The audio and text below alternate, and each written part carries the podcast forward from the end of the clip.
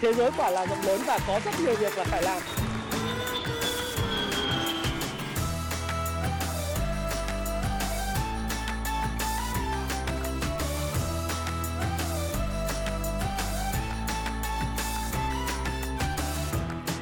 Hi, xin chào tất cả các bạn. Chào mừng các bạn đã quay trở lại với channel của Thái Phạm. Và hôm nay ngày mùng 4 tháng 3, Chủ nhật hàng tuần, 8 giờ tối, chúng ta lại cùng gặp nhau trong chuyên mục uh, nhịp đập thị trường của tuần mới. Và chủ đề của tuần này đó là à, thị trường đã phản ứng rất là tốt sau chùm tin thanh lọc thị trường. Đấy, thanh lọc với việc bắt à, cá nhân ông Trịnh Văn Quyết với tội danh thao túng thị trường. Rồi sẽ có những cái thông tin về kỷ luật khác. Nó đã khiến cho thị trường phản ứng rất là tích cực. Và liệu thị trường với cái đà phục hồi của thị trường thế giới rồi những chùm tin thanh lọc như vậy à, với tính minh bạch nâng cao thị trường tiếp tục phục hồi hay không đấy đó là chủ đề của tuần này và trước khi bắt đầu video của mình tôi luôn luôn có một, một cái à, tuyên bố trách nhiệm như sau. Đấy một tuyên bố trách nhiệm đấy là gì? Đây là cái video giúp à, các bạn hướng dẫn đọc sách Happy Life và tất cả những sách tài chính khác. Và tôi đây đưa ra quan điểm mang tính chất cá nhân cá nhân của Thái Phạm. Và Thái Phạm hoàn toàn có thể sai. Tuy vậy cái ý kiến của tôi sẽ góp cho các bạn những góc nhìn về những vấn đề bạn quan tâm đặc biệt liên quan đến tài chính đầu tư. Hãy tham khảo và tự chịu trách nhiệm cho hành vi đầu tư tài chính của mình. Lời hay lỗ bạn nhé chúng ta tất cả đều trên 18 tuổi cả rồi. Và đối với thị trường chứng khoán thế giới thì các bạn cũng thấy là tuần vừa rồi chứng khoán Mỹ tiếp đà hồi phục và khá ờ, là có vẻ vững chắc một chút. Cũng không chưa biết là chuyện gì sẽ xảy ra nhưng mà chúng ta thấy rằng trên đồ thị phân tích kỹ thuật thì đã nhìn thấy Dow Jones giữ được đà phục hồi à, từ cái vùng mà tạo ST cách đây khoảng 3 tuần trước. Và chúng ta chờ cái tác động của việc công bố lạm phát trong ờ, quý 3 cũng như là những cái chính sách liên quan đến việc là kiểm soát năng lượng à, kiểm soát cái giá năng lượng của ông Joe Biden và những cái nước thuộc IEA liệu có phát huy hiệu quả trong thời gian tới hay không? Và điều này sẽ tác động như thế nào đến chính sách về tiền tệ của Fed? Thì điều này tất cả mọi thứ thì chúng ta phải chờ đợi mà thôi. À, tuy vậy thì chúng ta thấy trên đồ thị kỹ thuật phân tích à, kỹ thuật thuần túy chúng ta thấy rằng là thị trường à, đã quay trở lại cái xu hướng đi ngang chứ không còn là trong cái xu hướng giảm nữa. Tương tự như vậy, chúng ta cũng thấy ở trong cái đồ thị của S&P 500, chỉ số những 500 cái công ty tư nhân năng động hàng đầu của nước Mỹ. Và chúng ta thấy Nasdaq 100 cũng vậy. Nasdaq 100 thì tập hợp những 100 công ty công nghệ có ảnh hưởng lớn nhất trên thị trường chứng khoán Mỹ thì đối với cái thị trường Nasdaq này thì các bạn nhìn thấy cái mức độ biến động của nó sẽ hoang dại hơn bởi vì à, những trọng số lớn của những cái công ty như Google, công ty như là Apple, Facebook, à, Amazon nó chiếm những trọng số rất là lớn hay Netflix và những biến động của nó sẽ ảnh hưởng rất lớn đến cái chỉ số này. Và thông thường thì đối với lại những người mà theo dõi kinh tế của Mỹ thì người ta coi cái chỉ số S&P 500 nhiều hơn, còn Nasdaq thì cũng là để tham khảo mà thôi. Một điểm đáng chú ý, một điểm đáng chú ý đối với lại thị trường chứng khoán Mỹ, đấy là cái lợi suất trái phiếu 10 năm của Mỹ đang ở mức khá là cao. Sau khi lập đỉnh vào mức khoảng gần 2,6% trong cái tuần trước thì các bạn cũng thấy rằng là lợi suất trái phiếu chính phủ Mỹ có điều chỉnh trong tuần này và hiện đang đứng ở cái mức là 2,386%. Điều này có thể nói rằng là cái giá trái phiếu 10 năm của Mỹ đang rất là rẻ, đang bị bán rất là mạnh và giới buôn trái phiếu hiện nay đang khá là lỗ. Và có một hiện tượng đó là cái đà cong lãi suất đang có xu hướng à, chuẩn bị đảo ngược tại cái kỳ hạn 2 năm và kỳ hạn 10 năm. Đấy. Cái cái đường cong lãi suất đảo ngược uh, là cái gì? Thì các bạn có thể xem lại một cái phần chứng khoán A bờ cờ của tôi. Tôi đã nói về cái lợi đường cong lãi suất đảo ngược là cái gì. Đấy, vào tháng 2 năm 2021 các bạn có thể coi lại cái đó hoặc là các bạn có thể search Google đường cong lãi suất đảo ngược là gì Đấy. site happy.live tức là các bạn sẽ lên happy life ấy, các bạn đi ờ, xem lại cái định nghĩa của tôi đường cong lãi suất đảo ngược là gì bởi vì đường cong lãi suất đảo ngược thì thông thường đây là một cái chỉ báo cho một sự suy thoái kinh tế nó sẽ đến sau khoảng độ tầm một năm tuy vậy thì đối với lại chứng khoán mỹ thì có vẻ như là người ta à, không quá quan tâm nhiều lắm đến tín hiệu suy thoái từ thị trường trái phiếu Đấy, thì tôi cũng đã nói với các bạn là thực ra những cái này nó là một cái cớ thôi Đấy, nhưng các nhà đầu tư hiện tại thì lúc đầu nói đường cong lãi suất đảo ngược sau một thời gian dài thì người ta quan tâm vào năm 2021 tháng 2. Nhưng đợt này lại nhắc lại nữa thì nó lại không có quá quan trọng nữa. Mặc dù thì theo ông ờ, chiến lược gia trưởng kết Liner của Trust Advisor uh, Services phát biểu thì đây là một cái tín hiệu cảnh báo về việc Fed liệu có tạo ra một cuộc hạ cánh mềm trong nền kinh tế hay không. Đấy. Đó là một mối lo hợp lý. Đấy. Nhưng phần lớn các dữ liệu hiện nay cho thấy rằng là không chỉ sự đảo ngược của đường cong lãi suất lúc này à, mà tức là nó có rất nhiều những yếu tố và cái yếu tố này chưa phải là cái tín hiệu để bán cái cổ phiếu trong cái trung hạn. Thế ông theo công uh, Kate Lerner ông nói như vậy. Và các nhà đầu tư thì cũng chưa có để ý nhiều lắm. Nhưng mà cũng không biết chuyện gì xảy ra nếu như mà trong tuần tới liệu chỉ qua chỉ số chứng khoán Mỹ nó có những sự điều chỉnh thì media và truyền thông lại lấy cái cớ đường cong lãi suất đảo ngược ra để dọa dẫm anh em toàn cầu nhưng mà thực tế thì nó cũng không ảnh hưởng nhiều nói chung là như thế bởi vì ờ, người ta đang dự báo là cái quá trình ấy, thu hồi tiền của Fed, đặc biệt là cái cái việc mà Fed sẽ làm hẹp cái bảng cân đối kế toán, giảm bơm tín dụng thì đã rồi, đúng không? Bây giờ là sau khi giảm bơm tín dụng thì làm thu hẹp cái bảng cân đối kế toán, rồi đồng thời tăng cái mức lãi suất vào cái tháng 5 năm 2022 như thế nào. Thì đây là cái vấn đề mà thị trường quan tâm. Và việc tăng cấp tập quá mà liên tục quá thì có thể sẽ khiến cho thị trường chứng khoán nói riêng và nền kinh tế Mỹ nói chung sẽ không chịu được và nó sẽ tạo ra một cái đợt nó gọi là hard landing, gọi là hạ cánh cứng còn soft landing là hạ cánh mềm, đúng không nếu mà hạ cánh cứng thì kinh tế khá là painful, đau thương khá là đau khổ bởi vì báo cáo của Bộ Lao động Mỹ cho thấy rằng là nền kinh tế lớn thứ nhất thế giới trong tháng vừa rồi tạo ra 431.000 lao động mới.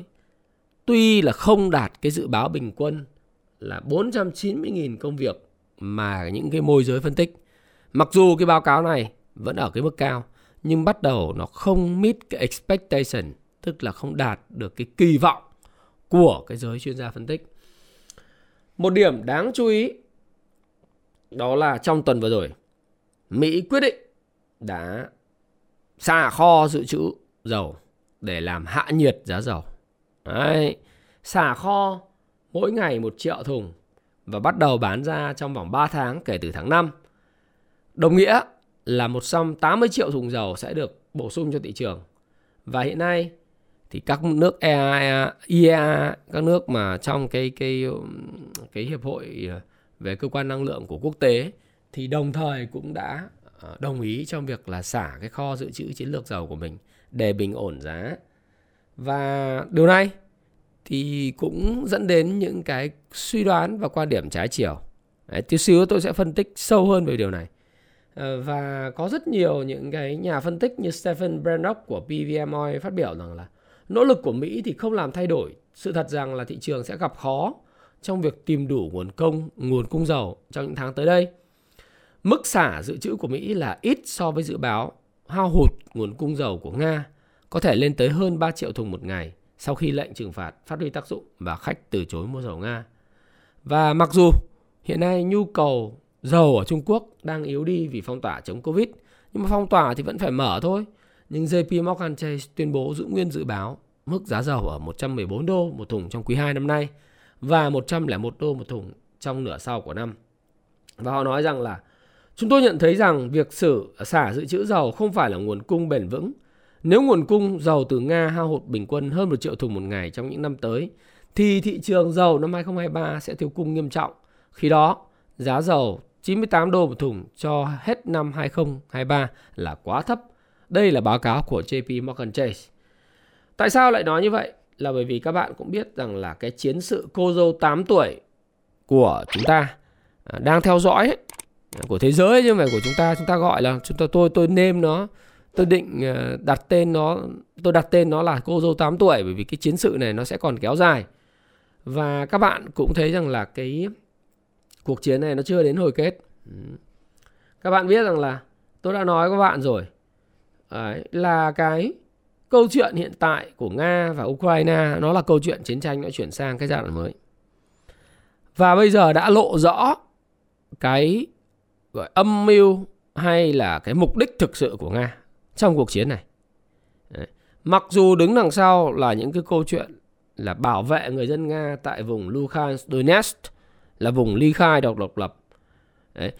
Và nói rằng là phi vũ trang hóa Ukraine, phi phát xít hóa quân đội Ukraine ở những cái lực lượng của Azov về vệ binh tự vệ, vân vân.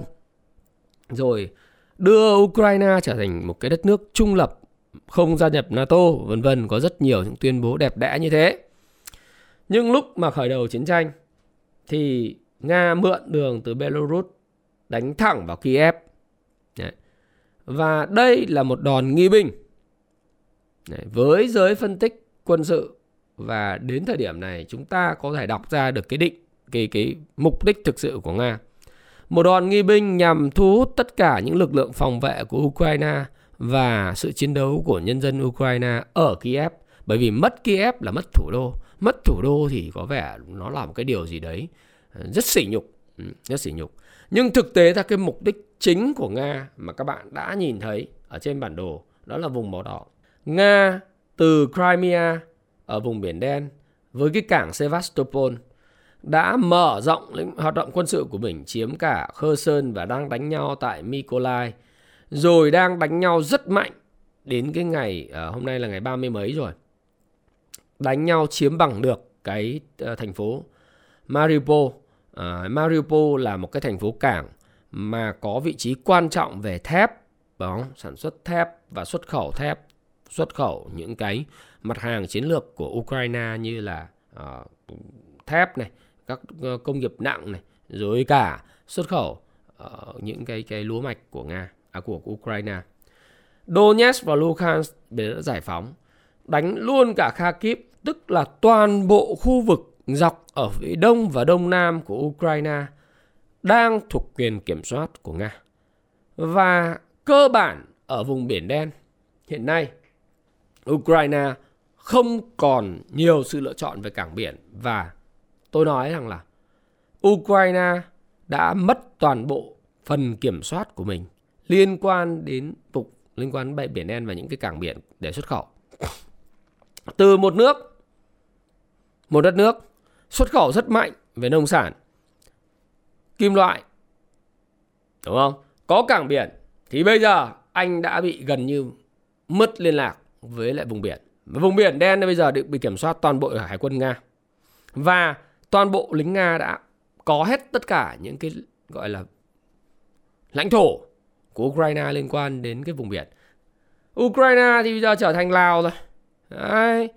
Cái đất nước Lào là cái đất nước ờ, không có cảng biển và rất nhiều đất nước ở châu Âu không có cảng biển. Đang từ một đất nước có cảng biển xuất khẩu giao thương rất là thuận lợi và các bạn biết rằng là cảng biển là cái nơi mà ờ, chúng ta xuất khẩu phần lớn trên thế giới là xuất khẩu phần lớn các hàng hóa trên thế giới. Rồi mất cảng biển là to rồi, đúng không? Thế thì các bạn có tin rằng là ờ, cái chiến sự ở Kiev bây giờ người ta rút quân và Ukraine bây giờ người ta cũng cáo buộc luôn. Đấy. Ukraine là À, lực lượng Nga rút khỏi sân bay gần Kiev rồi. Nga nhưng mà Ukraine bây giờ mới phát hiện ra âm mưu của Nga là nói Nga dồn quân sang phía đông và nam rồi. Rút ra đi khỏi Kiev, không đánh Kiev nữa. Nghĩa là mục tiêu của Nga không phải là Kiev. Mục tiêu đánh Kiev là để nghi binh dồn cái lực lượng chiến đấu của Ukraine vào đấy rồi đồng thời là mở rộng và thần tốc đánh những cái khu vực ở phía đông và phía nam để chiếm toàn bộ vùng cảng biển của Ukraine thì, chính vì vậy tại mọi người cứ đang nói vòng đàm phán số 3 rồi vòng đàm phán trực tiếp rồi có đàm phán thứ à, hòa bình hòa biết các thứ thì đang diễn ra. Và dấy lên những hy vọng rằng là Ukraine và Nga sẽ đàm phán thành công. Ờ, tôi thì thực tế hơn. Tôi có quan điểm ở cái góc nhìn thực tế hơn. Và again đây là quan điểm cá nhân của tôi ấy. Ờ, với tư cách là một người quan sát với tư cách nếu mà tôi tôi tôi không thích chiến tranh. Nói thẳng như thế, tôi yêu chuộng hòa bình. Nhưng mà tôi là người quan sát và có một cái chính kiến của mình. Tôi nói, trời ơi, một cái đất nước mà người ta mất hết tất cả những cái lãnh thổ ở phía đông như thế này, thì làm sao mà người ta chấp nhận hòa bình và chấp nhận cắt đất, mất đất? Chấp nhận mất Crimea năm 2014 đã là một cái quyết định đau đớn rồi. Ở thì là Lukas và Donetsk, nếu mà có ly khai về sát nhập vào Nga thì cũng là một cái gì đấy uh, khó nút trôi. Nhưng mà bây giờ ông chiếm cả Mariupol ông phá hủy đến 80 90% thành phố thành một cái nơi mà nó nó gọi là đập đi để xây lại. Nga nó tuyên bố đập đi xây lại. Tức là người Việt mình ấy tôi nói thẳng là chúng ta là có cái tiềm thiện cảm với Liên Xô cho nên bây giờ chúng ta chuyển cái thiện cảm đấy sang cho Nga. Nhưng mà thực thực sự nói trắng ra cái này quan điểm cá nhân của tôi nhé nói trắng ra đây là một cuộc xâm lược thẳng ra luôn ấy. Chúng ta thiện cảm vì chúng ta đã thiện cảm với Liên Xô vì Liên Xô giúp Việt Nam mình nhiều cho nên chúng ta có thiện cảm với Nga. Nhưng mà đây là một cuộc xâm lược của một quốc gia có chủ quyền và tất nhiên tôi cũng không, cũng không có phán xét gì cả. Nhưng mà rõ ràng anh đánh bây giờ anh chiếm toàn bộ cái khu vực ở phía đông ờ, và đông nam của của Ukraine mà chiếm toàn bộ cảng biển thế này thì không được. Mà sau đó anh bảo là bây giờ ờ, tôi với ông đàm phán đấy ông chiếm xong rồi tôi với ông đàm phán ấy, ông đàm phán bây giờ ông phải cắt hết đất này cho tôi. Giả sử điều kiện là sắc à, là là cái anh à, Lukan Donetsk là phải, phải thuộc về tôi. Mariupol là sắp tới là tôi cũng là cũng lấy luôn cái cảng biển này của ông. Khơ Sơn thì tôi cũng lấy rồi. Tôi lấy hết cái phần lãnh thổ bầu màu hồng hồng này của tôi và tôi xây dựng được một cái tuyến đường vận tải à, từ Nga chạy thẳng xuống Crimea. Không cần phải đi qua cái khu vực uh, biển uh, biển đen uh, và cái khu vực biển này nữa. Ôi rồi làm sao mà tôi với tư cách là một người giả sử tôi là một người công dân Ukraine và tôi cũng không phải là anh tổng thống Zelensky nữa. Nhưng nếu tôi là một người công dân Ukraine có tình yêu dân tộc và có tình yêu đất nước tôi không thể chấp nhận một cái hòa đàm với lại việc cắt đất như vậy để đổi lấy tự do và hòa bình. Đúng không? Phải đánh đến cái cái người cuối cùng phải chiến. Dù có mất hết tất cả không thể là mà mất đi cái tự do độc lập được. Cái đấy và toàn vẹn lãnh thổ được. Cho nên mà bảo, bảo bây giờ mà mà hòa đàm không khả thi. Do đó tôi tôi nói các bạn là gì? Ký mà ông nào mà tổng thống ờ, ký sắc lệnh mà chấp nhận đầu hàng nga để được cái hòa bình mà mất hết đất đai và của cải quý báu. Rồi sau đó, sản xuất toàn bộ khu vực lúa mạch ở dọc cái sông này này, từ ờ, Kiev đi xuống dọc sông. Và sau đó là ờ, xuất khẩu phải đi nhờ nước khác xuất khẩu. Và nhờ Nga xuất khẩu của mình. Thì đó là một sự phản bội tổ quốc. Đấy. Nhưng mà nói hơi nặng nhưng mà rõ ràng là để các bạn thấy rằng là không dễ để đánh người ta lấy lấy đất và bắt người ta ký vào hòa đàm đâu. Trừ khi Nga rút hết quân đi. Đấy bây giờ có có cái, cái trường hợp nhỡ đâu Nga bảo thôi à, nó lại vui thế này. Nga bảo là thôi à, anh đánh cho chú dạy chú bài học thế thôi nhá. Khơ Sơn, Mykolaiv, Mariupol à, anh trả lại chú. Anh chỉ lấy lại Donetsk với lại à, Luhansk và Kharkiv thôi. Còn à, Crimea vẫn của anh. Bây giờ bây giờ mất công đi đánh mà kéo quân rầm rộ đánh nghi binh các kiểu chấp nhận sự trừng phạt lùi cái kinh tế phát triển 15 năm để lấy đất vùng này mà bây giờ lại bảo là anh trả lại chú cũng khó đúng không? Đấy và vừa hy sinh mấy nghìn nhân mạng là chiến sĩ của Nga. Đấy, gọi chiến sĩ Nga cũng đúng lính nhá. Lính Nga mất mấy nghìn người mất mấy ông tướng. Đấy. rồi ờ, nói về những sứ mạng giải phóng rồi hòa bình rồi là uh, lợi ích cốt lõi vân vân. Thực ra là che đậy một thứ thôi chiếm đất chiếm cảng đúng không? Thì không chấp nhận được. Bây giờ thì, nếu mà nhìn như thế này thì tôi nghĩ nó còn kéo dài bao nhiêu năm. Và giống như cái phần mà tôi đã nói các bạn ấy cái chiến sự này nó sẽ để lại hệ quả đó là nền kinh tế nga sẽ tiếp tục đi xuống. Trong ngắn hạn thì thì có vẻ là gượng lại tí rồi châu âu vẫn đang phụ thuộc vào khí đốt của nga nhưng mà trong dài hạn là đi xuống đúng không? Mặc dù vậy thì các bạn thấy rằng là trên báo chí thì uh, vẫn những cái có những cái poll. Ừ. Nói rằng là dân nga vẫn đang tăng ủng hộ ông, ông putin. Nói chung là đọc báo thì biết vậy. Mà cũng có thể thật nếu bây giờ ông chặn hết whatsapp chặn hết facebook twitter chặn hết instagram ông chỉ có truyền thông nga thôi thì người ta phải ủng hộ ông thôi. Vì người ta cũng chỉ có tiếp cận được thông tin một chiều đúng không? Thì tôi nói thật là chúng ta có cảm tình với liên xô. Ờ, và chúng ta đưa cái cảm tình sang nga nhưng rõ ràng đây là một cái tiền lệ rất xấu. Nhỡ đâu một ông nào đó cũng học tập ông Nga này tự dưng đem đi chiếm hết tất cả cảng biển này, rồi tất cả mọi thứ của một cái nước đang có chủ quyền. Sao cho ông bảo là đấy là cái đất của tôi ờ, thuộc về lịch sử của tôi. Xong rồi hoặc là đất ờ, chủ chủ quyền ông chiếm thế. Thì có mà xã hội thế giới này là không có luật pháp quốc tế. Không? Được phải tôn trọng luật pháp quốc tế thôi đúng không nào? Đấy. Thế thì chính vì cái sự căng thẳng và phức tạp và Mỹ họ cũng lường được cái câu chuyện là cái việc căng thẳng này và sự trừng phạt Nga nó sẽ có dài lâu nó dẫn đến một cái câu chuyện là cái nguồn cung giá dầu nguồn cung dầu lửa từ Nga nó sẽ bị đứt đoạn. Nga bây giờ là xuất khẩu dầu mà thông qua các cái đầu mối rất là bí mật rất là bí mật. Phần lớn các thương nhân là Ấn Độ, thương nhân Trung Quốc và một số các thương nhân các nước khác để mua lại cái nguồn dầu từ Nga. Với cái giá rẻ hơn cái mức giá uh, công bố là khoảng 30 đô xuất khẩu lậu. Nhưng mà về cơ bản không phải xuất khẩu lậu mà xuất khẩu đúng rất lậu là ờ, xuất khẩu mà không để cho các nước khác biết là mình xuất khẩu bao nhiêu. Tất nhiên nó sẽ khó và khó đạt được sản lượng. Thì ông Biden Joe Biden ông mới nói là thôi bây giờ tình hình như thấy khó. Rồi ông lên làm một cái chương trình. 30 nước thuộc cái hiệp hội năng lượng của IEA sẽ tham gia cùng xả cái kho dầu của dự trữ chiến lược của mình để làm hạ nhiệt giá dầu. Đấy. Và ông thông báo vào cái ngày mùng 1 tháng 4. Tuy vậy thì như tôi đã nói chúng ta nhìn cái giá khí hiện nay thì vẫn đang tiếp tục leo thang thôi. Khả năng thời gian tới nó sẽ đạt được cái đỉnh cũ và sẽ có những điều chỉnh sau đó thì sẽ tiếp tục cái xu hướng uptrend của mình. Bởi vì trong ngắn hạn 2 năm 3 năm rất khó để mà Đức, Hungary và châu Âu có thể thay thế cái nguồn khí đốt nhập khẩu từ Nga. Có thể nhập khí LNG từ Mỹ.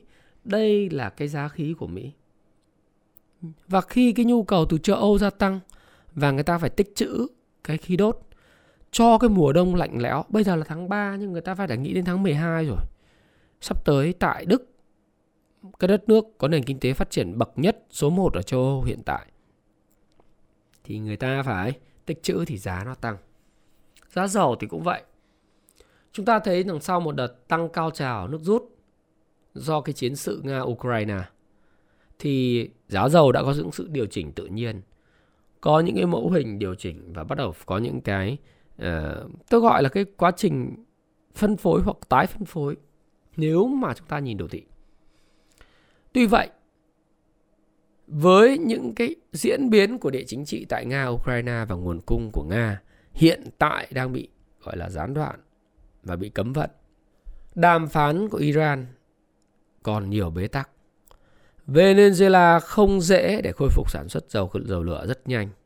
Đồng thời, các bạn cũng thấy những cái vấn đề liên quan tới OPEC cộng. OPEC cộng thực tế ra họ không mặn mà trong việc gia tăng sản lượng.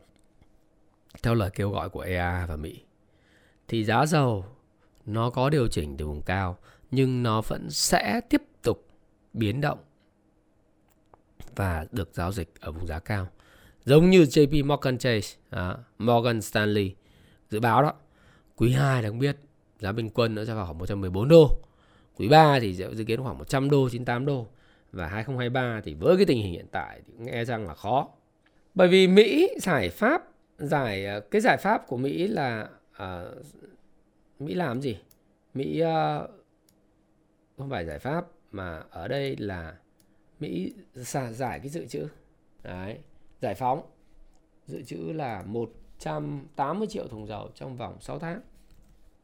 Là chúng ta cũng thấy rằng là giải phóng ha. Giải phóng 180 triệu thùng dầu trong ờ, trong 6 tháng. Thì đánh giá của tôi như thế nào? Thùng dầu dự trữ 6 tháng đánh giá tôi này. Nói thật các bạn này. Tôi cũng uh, hay theo dõi. Thì tôi đánh giá như thế này này. Phân tích của một Goldman Sachs bao gồm công tôi thích Goldman Sachs lắm.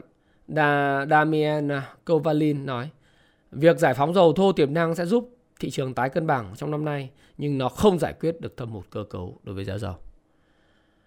Một đợt phát hành sẽ làm giảm cái lượng cầu cần thiết do giá gây ra nhưng nó không phải là nguồn cung liên tục bền vững trong năm tới. Jeffrey Harley, nhà phân tích cao cấp tại Onada Asia Pacific cho biết thông báo này tức là từ tháng 5 tôi sẽ ra à, cung cho thị trường mỗi ngày một triệu thùng dầu sẽ giúp cho giá dầu trong ngắn hạn nhưng nó không có khả năng bù đắp cho những thiệt hại về xuất khẩu dầu của Nga. Về lâu dài, điều đó đồng nghĩa với lượng dầu dự trữ chiến lược của Mỹ ngày càng giảm đáng kể khi nhu cầu tăng cao trong mùa lái xe mùa hè của Mỹ trong thời gian tới. Theo RBP Capital Market cho biết, do chính quyền ông Joe Biden đang có lập trường cứng rắn đối với Moscow, nên việc phát hành dầu dự trữ chiến lược đang được sử dụng như là một công cụ để giảm bớt tác động đối với người tiêu dùng Mỹ. Tổn thất về dầu ngô của Nga, dầu thô của Nga có thể còn được kéo dài, uh, sẽ bởi vì Nga sẽ là quốc gia bị trừng phạt nhiều nhất trên thế giới trong tương lai gần. Giống như tôi đã phân tích với bạn. Điều quan trọng là phải xem sau khi chiến dịch tăng cường và cuộc khủng hoảng nhân đạo châu Âu ngày càng nghiêm trọng hơn thì uh, tình hình nó sẽ như thế nào. Đấy. Bất kỳ tổn thất nào với các lô hàng của Nga có thể được thay thế thông qua sản lượng cao hơn từ Ả Rập Xê Út và các tiểu vương quốc Ả Rập Thống Nhất và giải phóng các dự trữ uh, do chính phủ kiểm soát ít nhất trong vài tháng tới. Tuy vậy nó không phải là bền vững phải không nào? Theo Warren Peterson, người đứng đầu chiến lược hàng hóa tại Ingrep NV cho biết, đợt phát hành sẽ là lớn nhất từ trước đến nay nếu tất cả dầu uh, đều đến từ Mỹ và điều đó sẽ giúp phần nào giảm bớt tình trạng thắt chặt nguồn cung. Mặc dù sẽ đưa khối lượng dầu dự trữ chiến lược của quốc gia xuống mức thấp nhất kể từ năm 1980, Mỹ sẽ bị mất đi rất nhiều sản lượng dầu. Nhưng Mỹ đang thúc đẩy để các nước khác để làm. Đấy, thì tôi thấy rằng là các cái cái cái điều là nó không bền vững. Và ngay lập tức ông Donald Trump, cựu tổng thống Mỹ của nhiệm kỳ vừa rồi, ông chỉ trích ngay. Ông ông chỉ trích cái việc xả kho chiến lược ờ, của ông ờ, Joe Biden trong cuộc họp báo ngày ờ, không phải họp báo mà đăng trên cái mạng xã hội của ông ấy ngày 31 tháng 3 thì ông cáo buộc ông cho bên đang làm kiệt kệ kiệt quệ cái kho dầu dự trữ chiến lược của Mỹ. Ông nói này, trong 4 năm cầm quyền, ông là người lấp đầy 100% kho dầu dự trữ của Mỹ. Trong 50 năm gần như trống trơn, kho dầu dự trữ chiến lược quốc gia đã tối lấp đầy 100% khi giá năng lượng rẻ. Kho dầu này lẽ ra chỉ được sử dụng trong trường hợp khẩn cấp hoặc xảy ra xung đột. Cái này chưa chưa chưa chưa gì cũng đã dùng rồi đúng không? Thì cũng tốt cho nền kinh tế toàn cầu. Nhưng mà nó không phải là cái nguồn cung ờ, gọi là mang tính bền vững. Hiện tại thì ờ, Mỹ đang có là vào khoảng khi ông Donald Trump nắm quyền nhé thì có khoảng 695 triệu dùng thùng dầu trong kho dự trữ chiến lược của Mỹ. Và đến tháng 1 cuối nhiệm kỳ của ông Trump thì có 638 triệu thùng dầu. Đấy. Và cái đấy là cái mà các bạn sẽ thấy là những cái chuyện chuyện ờ, mà chúng tôi sẽ có rất nhiều những cái chia sẻ với các bạn nhé. Tôi thì tôi nghĩ rằng cái việc này sẽ không ăn thua đâu. Không ăn thua. Vì sao không ăn thua? Bởi vì là Mỹ in quá nhiều tiền. Cái vấn đề là kẻ cắp gặp bà già thôi. OPEC cộng sẽ không để yên đâu. Bởi vì theo phân tích của nhiều anh em nói rằng là xả kho dầu của Mỹ thì ông Biden khó xoay chuyển cục diện năng lượng Mỹ lắm.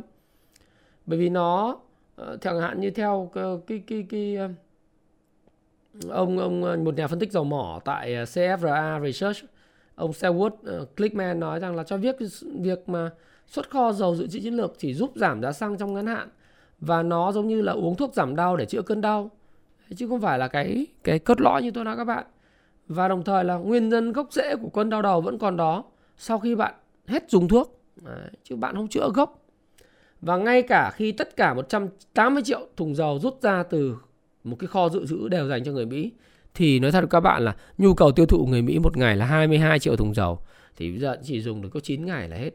Ông Carol Roth, một cựu giám đốc ngân hàng đầu tư nói, tức là 180 triệu thùng dầu, nghe nó oách vậy. Cả thế giới một ngày là dùng 99 triệu thùng. Thế nếu mà xả hết cái 180 triệu thùng thì cũng chỉ đủ hai ngày tiêu thụ của thế giới. Còn nếu anh anh xả 180 triệu dùng uh, triệu thùng dầu thì người Mỹ mỗi ngày tiêu thụ đến 22 triệu thùng dầu thì nó sẽ chỉ đủ cho 9 ngày. Không đáng kể. Cái quan trọng nhất ấy, đó là cái chính sách bảo vệ uh, về năng lượng xanh của Mỹ.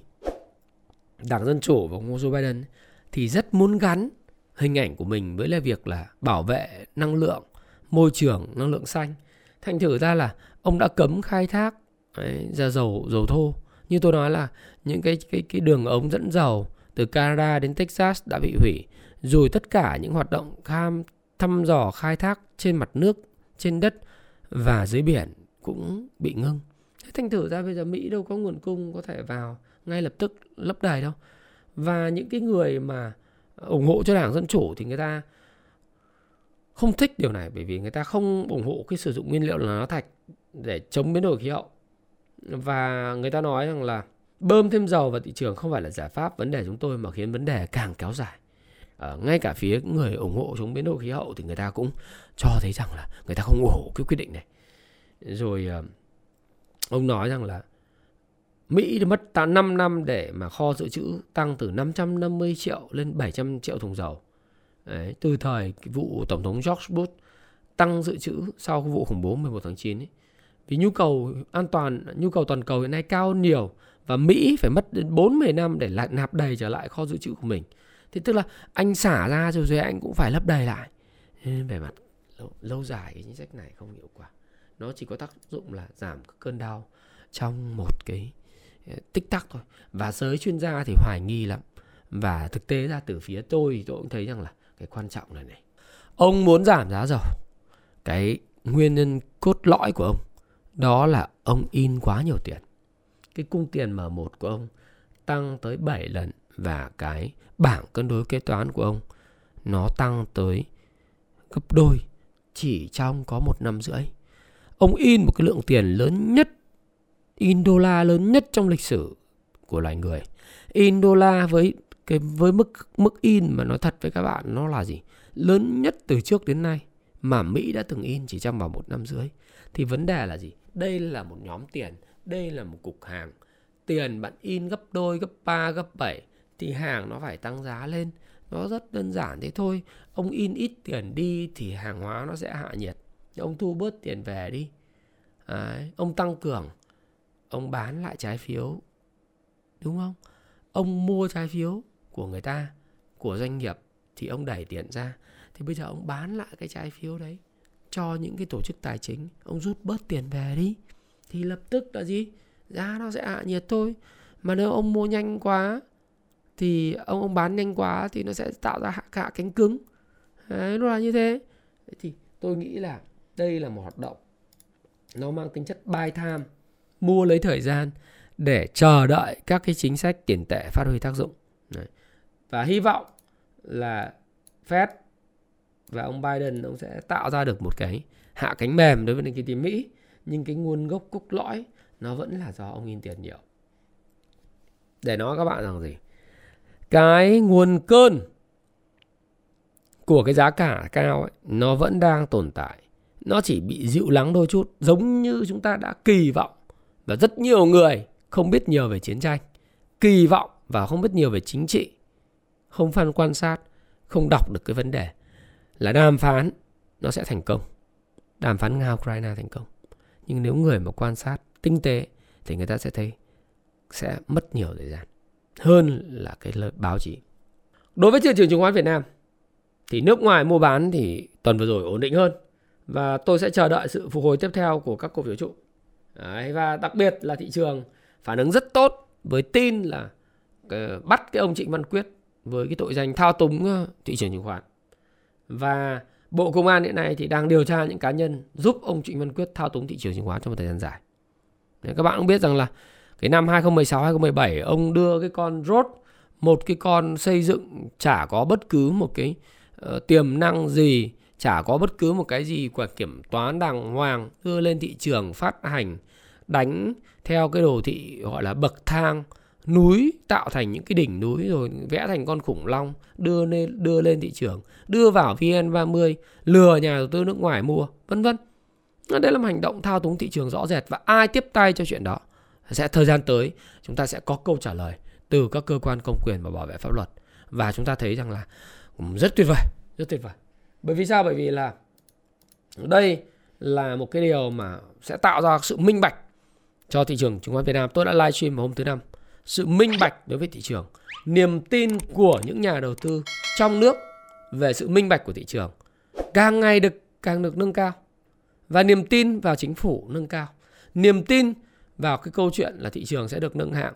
Niềm tin của nhà đầu tư nước ngoài vào thị trường Việt Nam sau những vụ thanh lọc, những cái cá nhân như ông Vị Trịnh Văn Quyết và FLC rốt này kia, các kiểu AMD và hệ sinh thái của ông ta biến mất ra khỏi thị trường thì nó sẽ là một cái mà khiến cho mọi người cảm thấy rất hài lòng. Bởi vì lúc đó, trên cái thị trường chứng khoán Việt Nam, chỉ còn những cái hàng xịn nghiêm túc, đúng không? Tuân thủ luật pháp Việt Nam, tuân thủ các cái, gọi là, cái chế độ kiểm toán Việt Nam, rồi các cái chế độ báo cáo công bố tài chính, nó rất là đàng hoàng. Lúc đấy bạn thực sự nghĩ thị trường chứng khoán là một cái nơi đầu tư.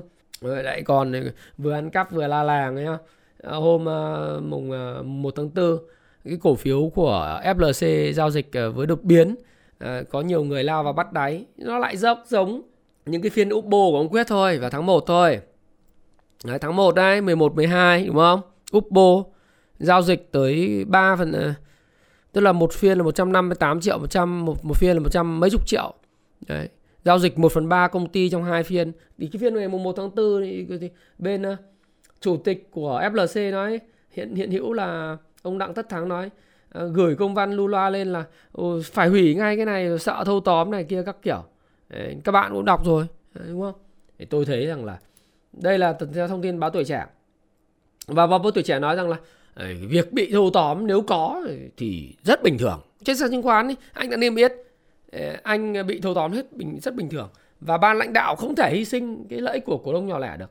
Đấy nếu đúng luật FLC bị thâu tóm là bình thường đấy đây là theo cái tiến ý kiến của tiến sĩ Phan Phương uh, Phan uh, Phương Nam phó trưởng khoa luật Đại học Thương mại à, Đại học Luật Thành phố Hồ Chí Minh cho biết là việc doanh nghiệp bị niêm yết thâu tóm là bị bị thâu tóm là bình thường tuy nhiên trong trường hợp trên, để hủy các giao dịch theo như FLC kiến nghị thì cơ quan chức năng phải xác minh những vi phạm. Theo thông tin cung cấp thì chưa có đủ cơ sở dữ liệu để nói hành vi thâu tóm trên pháp luật. À, thâu tóm trên là là là vi phạm pháp luật hiện, hiện hành đó. Đấy. Vì theo luật pháp luật thì hiện hành vi thâu tóm thể hiện bằng việc chào mua công khai mà việc này quy định tại điều 1 à, khoản 1 điều 35 luật chứng khoán năm 2019 là việc tổ chức cá nhân và người có liên quan theo quy định dự kiến mua cổ phiếu có quyền biểu quyết, chứng chỉ quỹ đang đóng góp lưu hành dẫn đến việc trực tiếp hoặc gián tiếp sở hữu đạt từ 25% trở lên à, số cổ phiếu có quyền biểu quyết một công ty đại chúng. Đấy. Trong khi đó thì số lượng chứng khoán theo thông tin chỉ là 14%. Đấy. Còn con số ờ, trước đó thì chưa có đủ dữ liệu. Theo đó thì cơ quan nhà nước phải xem xét lại các chủ thể là này có thể thực hiện nghĩa vụ công bố thông tin theo quy định của pháp luật trước khi trở thành cổ đông lớn của FLC không? Và theo ông Nam thì cái điều này dẫn đến nảy sinh hai tình huống. Một là nhóm người này chưa mua đến 25% trở lên số cổ phiếu có quyền biểu quyết của FLC thì hành vi của họ thì chưa buộc phải chào mua công khai theo quy định nên chưa chưa có chế tài xử lý. Có chăng thì có thể xử lý khi họ đã là cổ đông lớn nhưng mà không công bố thông tin sau khi giao dịch. Hai là những nhóm người này thì mua từ 25% trở lên thì số cổ phiếu có quyền biểu quyết của FLC thì hành vi này của họ đã vi phạm quy định về chào mua công khai nhằm mục đích thâu tóm luật chứng khoán. Tuy vậy thì tôi nói thật các bạn, đây là cái việc mà đánh chống la làng thôi. Và theo chuyên gia Trần Nguyên Đán, giảng viên Đại học Kinh tế Thành phố Hồ Chí Minh cho biết rằng là việc lo lắng này là có cơ sở, nhưng theo ông Đán thì lập luận của FLC yêu cầu tạm ngừng giao dịch để thô, chống thâu tóm, tức là và ổn định thị trường là không đủ sức thuyết phục. Nếu Ủy ban chứng khoán nhà nước chấp nhận ờ, lý lẽ này thì cơ hội nào để các nhà đầu tư đang ôm hàng FLC có thể ờ, cắt lỗ và chuyển đổi danh mục. Nếu nghi ngờ có đội nhóm đứng sau lũng đoạn thị trường thì cổ phiếu FLC lẽ ra phải gửi ở cơ quan điều tra chứ, gửi gì ủy ban chứng khoán, đúng không? Đấy. Hành động trên của đại diện FLC là hy sinh lợi ích của cổ đông kiểu số để bảo vệ quyền điều hành, đi ngược với tinh thần của hầu hết các quy định về bảo vệ và quyền lợi ích của cổ đông thiểu số tại các nước phát triển. Ông Trần Nguyên Đán cho hay. Đấy thì trong cái cái quan điểm của tôi tại cộng đồng Happy Life đầu tư tài chính thịnh vượng tôi nói rất rõ các bạn nếu ai chưa vào thì các bạn lên Facebook search cộng đồng Happy Life đầu tư tài chính và thịnh vượng 93.000 thành viên ấy, ở trên cái link ở phía trên đấy Đấy, các bạn search đúng cái đấy thì các bạn trả lời đủ ba câu hỏi các bạn vào đấy. Thì tôi muốn nói là tôi không muốn nói thêm về cái việc này nữa nhưng theo suy diễn à, suy diễn theo thuyết âm mưu của tôi. À, cái này là quan điểm cá nhân tôi nhé và tôi có thể sai nhưng tôi sẽ góp cho các bạn nhiều góc nhìn. Đơn giản ra công văn đấy làm gì?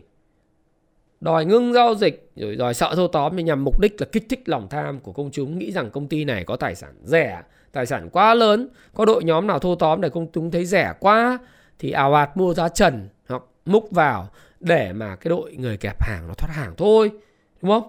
Chứ một công ty báo cáo các bạn đọc báo cáo tài chính các bạn muốn không? Tôi cho các bạn xem một cái báo cáo tài chính của FLC trên Kung Fu Sở Tốc Pro đây ha. Để cho các bạn xem đây để các bạn thấy rằng là cái báo cáo cái gì đâu cơ mà đòi người ta sợ người ta thâu tóm đây các bạn nhìn bảng cân đối kế toán rồi chúng khỏi nhìn biểu đồ chỉ tiêu tài chính ý, biểu đô đi đấy trên Apple Photoshop Pro các bạn nhìn hiện nay đấy tiền thì có 176 tỷ Đấy. Các loại tài sản dở dang thì 7.245 à, tỷ. Đấy.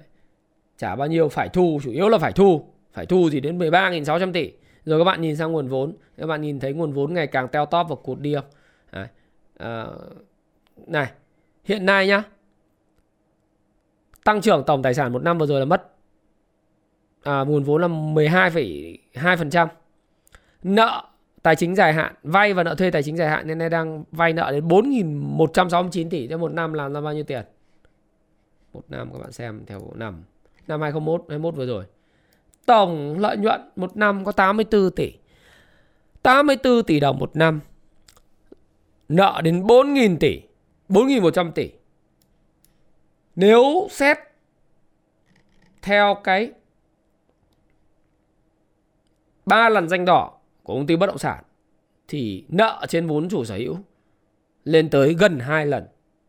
Nợ trên tổng tài sản là 56%. Mà hệ số thanh toán thì được có 3%, nghĩa là công ty này không có tiền. Nợ rất cao. Và những cái dự án đất đai ở các cái khu vực mà uh, du lịch các thứ nhìn trông hoành tráng thế nhưng mà thực ra là đất thuê.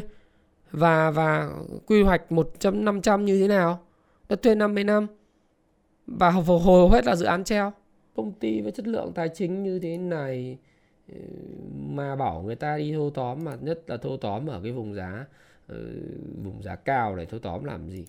Thâu tóm thì người ta thâu tóm từ cái lúc mà còn 2.000, 1.000, 2.000, 3.000 giống như đợt trước thâu tóm thì phải rẻ chứ đúng không? Đấy. Giả sử kiến nghị dừng giao dịch mà được duyệt mà khó khả năng thì cổ đông cầm cổ lại mệt mỏi trước. Đấy các bạn tham khảo ấy. một ý nữa là ông chủ người ta cầm 30% cái cổ phiếu của công ty này và sẵn sàng là bán chui hết một nửa thậm chí là nếu mà có không chặn lại thì có cái cái phiên ngày 12 13 tháng 1 vừa rồi bán hết cả công ty. Đúng không? Ông đang cầm 30% cổ phiếu của công ty.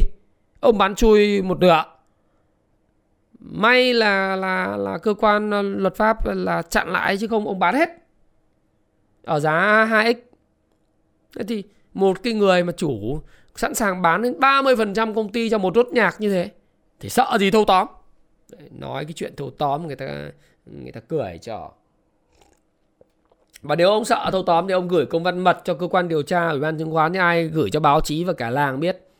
Cái công văn đấy làm gì? Vậy mục tiêu ông là gì? Đấy, mục tiêu ông là kích thích lòng tham để ông ông ông thoát hàng thì chả có vấn đề gì. Đấy, quan điểm của tôi đấy. Đấy. Thế thì, ủy ban là bộ công an đang điều tra những cá nhân giúp ông trịnh văn quyết thao túng chứng khoán khoán và vi phạm ủy ban chứng khoán sẽ khiến thị trường, khiến thị trường bị thao túng theo ủy ban kiểm tra trung ương đấy, thì những cái cá nhân năm cá nhân phải chịu trách nhiệm về các cái hành vi vi phạm khuyết điểm trong cái thực hiện chức trách nhiệm vụ được giao và ủy ban Kiểm tra Trung ương đánh giá các vi phạm trên đã gây hiệu quả nghiêm trọng và ảnh hưởng đến tiêu cực đến thị trường chứng khoán, giảm niềm tin của các nhà đầu tư, uy tín của tổ chức đảng và ủy ban chứng khoán nhà nước, gây bức xúc trong dư luận đến mức phải xem xét xử lý kỷ luật.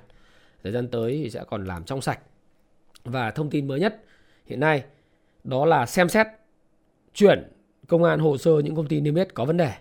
Đây là một trong những yêu cầu của Bộ Tài chính giao Ủy ban chứng khoán nhà nước sau khi cơ quan này phát hiện báo cáo tài chính một doanh nghiệp niêm yết đang có nhiều sai sót và theo bộ trưởng tài chính Hồ Đức Phước đấy, cho rằng là cục quản lý giám sát kế toán à, bộ trưởng yêu cầu các tức là theo văn bản gửi ủy ban chứng khoán nhà nước nhé cục quản lý giám sát kế toán kiểm toán mới đây bộ trưởng bộ tài chính Hồ Đức Phước rất quyết liệt yêu cầu ngay các đơn vị tăng cường kiểm tra giám sát việc thực hiện các quy định pháp luật trong công tác kiểm toán doanh nghiệp niêm yết. Đấy. và trong trường hợp phát hiện vi phạm nghiêm trọng yêu cầu khẩn trương chuyển cơ quan công an xử lý theo quy định của pháp luật. Đấy, quyết liệt như thế thì sẽ khôi phục lại cái niềm tin thị trường rất là nhanh. Cho nên đừng có nghe mấy cái câu chuyện là điều tra của FLC và, và thì ảnh hưởng gì đến thị ảnh hưởng đến thị trường rồi phải bán. Thì thị trường cái phiên ngày à, hôm à, thứ sáu nó tăng vọt này, tăng 1,63% tất cả các cái cổ phiếu dòng cổ phiếu tăng hết. Cổ phiếu trụ tăng. Nó thể hiện cái niềm tin ủng hộ cái cái hoạt động này của cơ quan nhà nước. Ủng hộ rất lớn. Dân đúng không? Bác hồ hay nói là khó vạn lần không dân cũng chịu mà dễ à, có tức là dễ vạn lần không dân cũng chịu mà khó vạn lần thì dân liệu không xong. Lòng dân mà hướng về ủng hộ và có cái sự mà dẫn dắt tốt của chính quyền và pháp luật, thượng tôn pháp luật và làm đúng các nguyên tắc theo tiêu chuẩn quốc tế thì các bạn sẽ thấy rằng là dần ủng hộ thôi. Bởi vì quá ủng hộ những người lái lẩu, đội lái ra hết, đúng không? Và đặc biệt là úp bô nhà đầu tư thu lợi bất chính, thì càng trong sạch thì càng tốt hy vọng là tương lai thị trường chứng khoán Việt Nam sẽ không có những cổ phiếu như rốt vào VN30 hay là những vụ úp lái nữa mà mà cái cơ quan chúng ta sẽ được bảo vệ mà chúng ta thấy rằng rất là tuyệt vời đúng không? Rất là tuyệt vời. Đấy, thì chúng ta thấy là thị trường phản ứng tốt ngay. Mà nước ngoài mua lại dòng tuần thứ hai liên tiếp tuần vừa rồi mua 800 tỷ. Đây là tuần mua dòng đầu tiên kể từ đầu năm của các tổ chức trong nước luôn. Các tổ chức trong nước tuần vừa rồi mua dòng cũng gần 500 tỷ đồng. Và theo chỉ số PCE này trong năm 17,4 thì ông ờ, đầu bạc ấy, Peter Dirium của à, chứng à, của của quỹ uh, Pinilit thì nói rằng là chứng khoán Việt Nam xứng đáng được định giá PE cao hơn. Và ông tính ra cái forward của VN Index là 13,3 thì so với Thái Lan nó bảo không thể rẻ hơn Thái Lan được. Thì nếu chúng ta nâng hạng và chúng ta có những biện pháp tích cực hỗ trợ cho thị trường bằng cách dẹp những cái đội lái và những cái hàng lởm thì tiền nó sẽ chảy vào các cổ phiếu cơ bản ấy, thì giá cả và PE nó sẽ lên. Đấy. Và cổ phiếu ngân hàng nó đã hồi phục trong tuần vừa rồi đúng không nào? Thì uh, chúng ta cũng phải để ý một chút là đấy thì chúng ta theo công phu stop pro thì các bạn nhìn. Các bạn nhìn thấy rất rõ là cái tiền nó nó, nó chảy vào tất cả các ngành. Và chúng ta xem nếu mà trong cái xu hướng của tuần của ngày một ngày ấy, tiền đang chảy vào blue chip Đấy.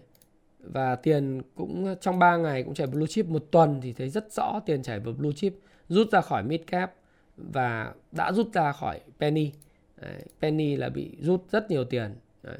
và có nghĩa là gì người ta không tin vào penny và những cổ phiếu lái lẩu nữa người ta sẽ đổ tiền vào blue chip và những cái cổ phiếu mà nó ờ, nó có nền tảng cơ bản tốt có sự minh bạch báo cáo tài chính, và đó là một điều rất là tốt. Chứ không phải là bây giờ thì biến thị trường chứng khoán là nơi đánh bạc, cứ đội lái hô hào trên các zoom lùa gà, rồi cứ đại ca quyết, rồi quyết này, quyết kia đúng không? Hoặc những cái đại ca khác thì ông nhân lưu ít rồi ông này, ông nọ hô hào lên ờ, để mà lái lầu cổ phiếu thì nếu mà có những cái báo cáo bất thường thế, thời gian tới công an điều tra thì quá tốt cho thị trường, đúng không nào?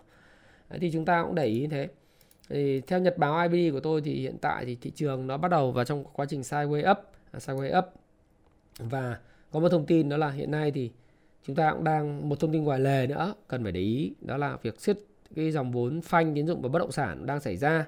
Thế thì đối với lại uh, cái tình trạng hiện nay của thị trường thì theo tôi thì chúng ta thấy rằng là dòng tiền đang tập trung vào nhóm ngành blue chip đúng không?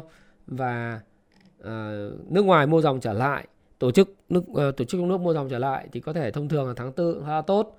Thì tôi nghĩ rằng là à, tiền nó sẽ quay trở lại những cái việc mà cơ bản thôi. À, phân tích đánh giá cổ phiếu và chúng ta hãy quản trị thật rủi ro thật tốt. Blue chip đang có dấu hiệu trở lại theo công phu stop pro. Thì đây là cái danh mục theo dõi về cổ phiếu của chúng tôi. Thì à, như các bạn các bạn nên đọc tuyên bố trách nhiệm chúng tôi để theo dõi thôi nhá. Và chúng tôi sẽ thấy rằng là thị trường năm nay khó nhưng chúng tôi vẫn phải cắt cây tỉa cành sâu heo úa để nhường dinh dưỡng thức ăn, rồi ờ, giường, tức là nhường nhường dinh dưỡng, phân bón, rồi ờ, những ánh sáng quang hợp cho những cây tốt. Đấy, chúng ta tiền ít, chúng ta phải có những cái mà nó hợp lý và chúng ta có thể bắt đầu là nghĩ tới việc tập trung làm bài tập và những cái cổ phiếu mà được sẽ được hưởng lợi. Phù thịnh không phù suy. Thì đấy là những quan điểm của tôi dành cho các bạn. Và luôn luôn là một câu nói, hope for the best và prepare for the worst. Hy vọng cho điều tốt đẹp nhất và chuẩn bị cho những điều tồi tệ nhất thì tôi tôi vẫn hy vọng là thị trường đang sideways up và dòng tiền chuyển vào blue chip các cổ phiếu có nền tảng tăng trưởng tốt, triển vọng thì sẽ và không có theo kiểu những kiểu lái thô lỗ mà úp bôi nhà đầu tư, úp sọt, vân vân, thì thị trường nó sẽ phát triển bền vững hơn. Và thái phạm, cảm ơn bạn đã lắng nghe, chia sẻ thái phạm trong video nhịp đập thị trường này. Và chúc các bạn may mắn tuần sau. Tuy vậy, thì sau một cái video và nhịp đập thị trường vẫn luôn luôn là câu hỏi mà các bạn à, trả lời và phần quà tôi sẽ là một cái bộ làm giàu từ chứng khoán trị giá 700 nghìn à ba bộ làm giàu từ chứng khoán trị giá 700 nghìn đúng không? Mỗi phần quà này thì sẽ dành cho ba bạn là một một bạn may mắn ba bạn may mắn sẽ nhận được mỗi người một phần quà. Và các bạn hãy trả lời chúng tôi xem ok này chơi khó hơn này. Chỉ số VN Index tuần tới kết thúc bao nhiêu điểm? Thanh khoản bình quân bao nhiêu? Và nhóm blue chip VN30 thì tuần tới? Top 3 cổ phiếu tăng mạnh nhất. Đấy bây giờ không phải là câu chuyện là ngành nào nữa không? Bây giờ nói là top 3 cổ phiếu tăng mạnh nhất trong cái nhóm mà blue chip VN30 tuần tới là cổ phiếu nào? Đấy, trả lời đúng nhất sớm nhất thì bạn sẽ là người may mắn nhận một phần quà là một cái bộ sách làm giàu từ chứng khoán trị giá 700 nghìn đến từ Thái Phạm và các cái học viên của Phu chứng khoán. Thái Phạm cảm ơn bạn đã lắng nghe nhịp đập thị trường trong tuần mới và xin chúc các bạn có một tuần rất là may mắn, à, rất là may mắn và hãy tin vào tương lai của nền kinh tế Việt Nam, hãy tin vào triển vọng của thị trường chứng khoán Việt Nam và tin là sự minh bạch của thị trường sẽ ngày càng được nâng cao. Cảm ơn bạn và hẹn gặp lại.